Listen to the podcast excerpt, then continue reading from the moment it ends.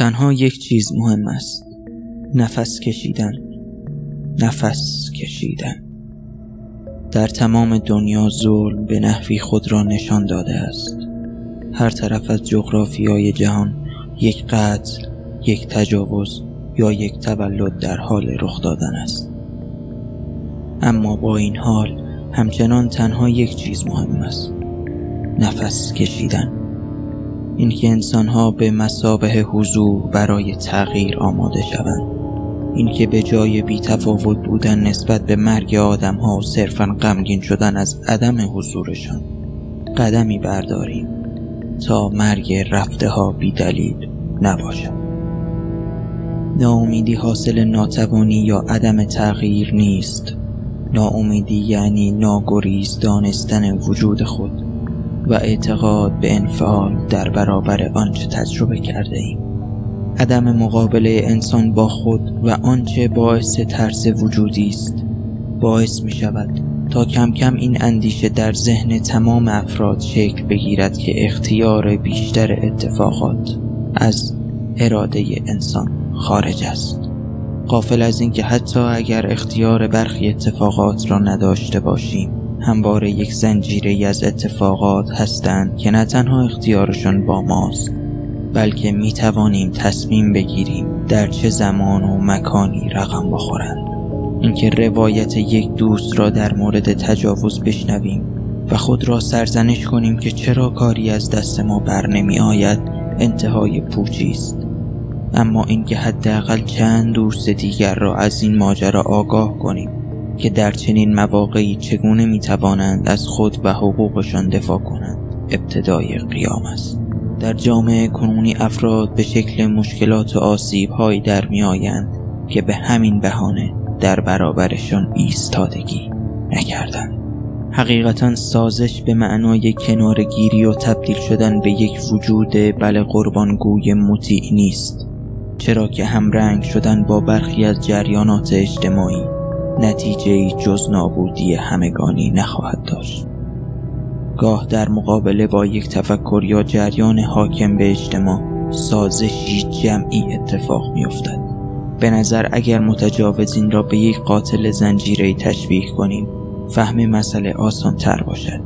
به این خاطر که حال با یک اتفاقی روبرو هستیم که ذهن برای ادراک آن آمادگی بیشتری دارد. در مقابل یک قاتل که ممکن است هدف بعدی آن هر کسی در اجتماع باشد آرام در گوشه اتاقک تنهایی روی صندلی راحتی خود نمی نشینید بلکه مدام اخبار را پیگیری کرده و سعی می کنید به نوبه خود قدمی در این راستا بردارید. در مورد آن مطلب می نویسید گاه آن را به سخره می گیرید و با دیگران در مورد آن حرف می زنید.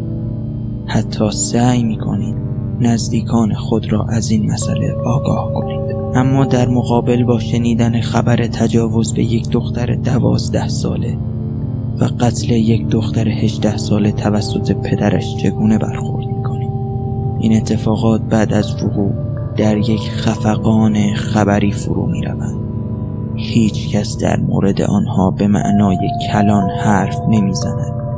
افراد نزدیکان خود را از این واقعه با خبر نمی کنند و حتی در اکثر مواقع شرم دارند تا چنین مواردی را به فرزندان خود آموزش دهند از این رو به رفتارهای بازدارنده روی می آورند دختران و پسران را از یکدیگر تفکیک می کنند و به آنها درک درستی از یکدیگر نمی دهند. در عین حال نیز انتظار دارند با تمام این سانسورها و جداسازی ها فرزندانی سالم و موفق داشته باشند. انتظار دارند تا مرد مست متجاوز به سراغ آنها نیاید. قافل از اینکه خودشان در حال پرورش متجاوزین بزرگی هستند. کاش دریابیم که همواره سازش به معنای کنار آمدن با مسائل نیست. سازش به معنای انفعال در برابر یک بحران نیست. گاه سازش تنها زمانی محقق می شود که برای مقابله آماده می شویم تا افراد بیشتری قربانی یک یا چند جریان حاکم نشوند. برخی از موضوعات در جامعه امروز غریبند. موضوعاتی که گرچه باید در درون تمام انسانها چنان حل می شدند که دیگر هیچ حراسی از ابراز آنان باقی نمیماند. اما به خاطر ترس از قضاوت شدن و نادرست پنداشتن آن هیچگاه در موردش حرف نزدن مرگ برای انسان ساخته شده و انسان برای مرگ. اما همین مرگ کافی است تا پیوند خودکشی بگیرد. آنگاه به قریبانه ترین حالت ممکن در سکوت هرچه تمام همه چیز دفع می شود دیگر خبری از دلداری یا جملاتی مانند چه شد؟ چگونه دار فانی را ودا گفت نخواهد و افراد با تمام درد و غم خود سالیان سال زندگی می کنند همین امر برای تجاوز نیز صدق می کند شخصی که قربانی تجاوز است خود را این گونه می بیند که با گفتن و عنوان کردن رنجش بی آبرو خواهد شد. به همین دلیل هر ساله از چندین و چند مورد تجاوز جنسی تنها تعداد انگشت شماری عنوان می شود.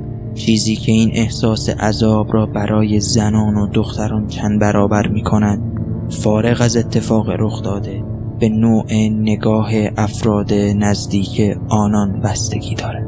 به شخص موارد بسیاری دیدم که فرد بعد از روایت قصه تلخش از سوی همسر و خانواده ترد شده و به آن داغ بی افتی و لکه ننگ برای فرهنگ خانوادگی زدن حقیقت این است که جهان امروز سرشار از قصه های تلخی است که می‌شد خیلی زودتر از اینها با بها دادن به افراد رنج کشیده از تلخیان کم کرد. البته اگر نگاه درستی به فردیت انسان ها داشتیم.